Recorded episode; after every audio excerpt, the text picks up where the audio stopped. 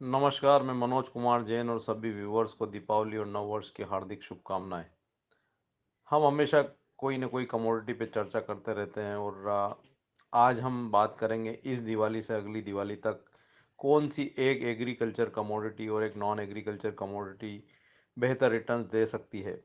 Agriculture commodities में इस वर्ष सोयाबीन में बेहतर रिटर्न्स बनने की संभावना है क्योंकि जिस तरह से ग्लोबल क्रॉप में भी गिरावट का अंदेशा निकल कर आ रहा है यूएसडीए की जो गत माह की रिपोर्ट आई थी वहाँ पे, ग्लोबल प्रोडक्शन में लगभग 20 मिलियन मेट्रिक टन की गत वर्ष की तुलना में उत्पादन में गिरावट के अनुमान जताए गए हैं। वहीं भारत में अगर उत्पादन की बात करें तो यहाँ पे जो सोपा के लेटेस्ट एस्टीमेट आए थे, उसके हिसाब से इस वर्ष भारत में जो उत्पादन के अनुमान है वो 89.94 लाख मेट्रिक टन के निकल कर आए हैं, जो कि गत वर्ष 109.33 लाख मेट्रिक टन थे।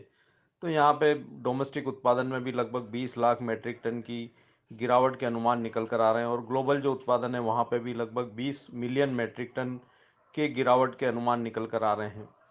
हमने देखा है कि सोयाबीन की कीमतों में पिछले वर्ष भी चार हज़ार के ऊपर के स्तर आते हुए दिखे थे, और उसके बाद हमने मुनाफा वसूली यहाँ पे आते हुए देखी थी, लेकिन थर्टी सिक्स हंड्रेड के आसपास यहाँ पे सोयाबीन में बहुत अच्छा बेस बनता हुआ दिख रहा है और वर्तमान में कीमतें तीन हज़ार आठ सौ के आसपास ट्रेड कर रही है। हमारा मानना है कि यहाँ पे गिरावट में तीन हज़ार छः सौ के आसपास अगर कीमतें मिलती है तो लंबी अवधि के लिए निवेश का नज़रिया रखना चाहिए। तीन हज़ार चार सौ के नीचे का एक क्लोजिंग एस रखें। हमारा मानना है कि इस दिवाली से अगली दिवाली तक सोयाबीन एक बार चार हज़ार एक सौ से चार हज़ार दो सौ तक के स्तर दिखा सकती है। तो यहाँ पे एग्रीकल्चर कमोडिटीज़ में सोयाबीन में मिल सकते हैं बेहतर रिटर्न्स वहीं अगर नॉन एग्रीकल्चर कमोडिटीज़ की बात करें तो यहाँ पे गत वर्ष हमने चांदी की कीमतों में अच्छी बढ़त आते हुए देखी थी। यहाँ पे लगभग छत्तीस हज़ार के स्तरों से हमने नॉन स्टॉप जो है लगभग फिफ्टी वन थाउज़ेंड तक के स्तर सेप्टेम्बर मंथ में आते हुए देखे थे और उसके बाद यहाँ पर थोड़ी मुनाफा वसूली देखने को मिली है। लेकिन जिस तरह से ग्लोबल अनिश्चितताएँ अभी भी जारी है ब्रेग्जिट की चिंताएँ हैं, वहीं यूएस फेडरल रिज़र्व की तरफ़ से लगातार तीसरी बार जो है ब्याज दरों में कटौती का अनुमान भी निकल कर आ रहा है। तो उसका कहीं ना कहीं यहाँ पे चांदी की कीमतों को सपोर्ट मिलेगा। चांदी प्रीशियस मेटल के साथ साथ जो है बेस मेटल्स का काम भी करती है और जिस तरह से अमेरिका और चाइना में फिर से एक बार ट्रेड नेगोशिएशंस होते हुए दिख रहे हैं तो कहीं ना कहीं आने वाले दिनों में चांदी की इंडस्ट्रियल डिमांड में फिर से वृद्धि देखने को मिल सकती है। तो उस लिहाज से यहाँ पे नॉन एग्रीकल्चर कमोडिटीज़ में चांदी एक बेहतर रिटर्न देने वाली कमोडिटी साबित हो सकती है। हमारा मानना है कि 18 डॉलर कॉमेक्स के ऊपर सस्टेन करने के बाद यहाँ पे चांदी में जो बढ़त है, वो कंटिन्यू हो सकती है और ग्रेजुअली 19.5 से 20 डॉलर तक के स्तर यहाँ पे इंटरनेशनल मार्केट में देखने को मिल सकते हैं।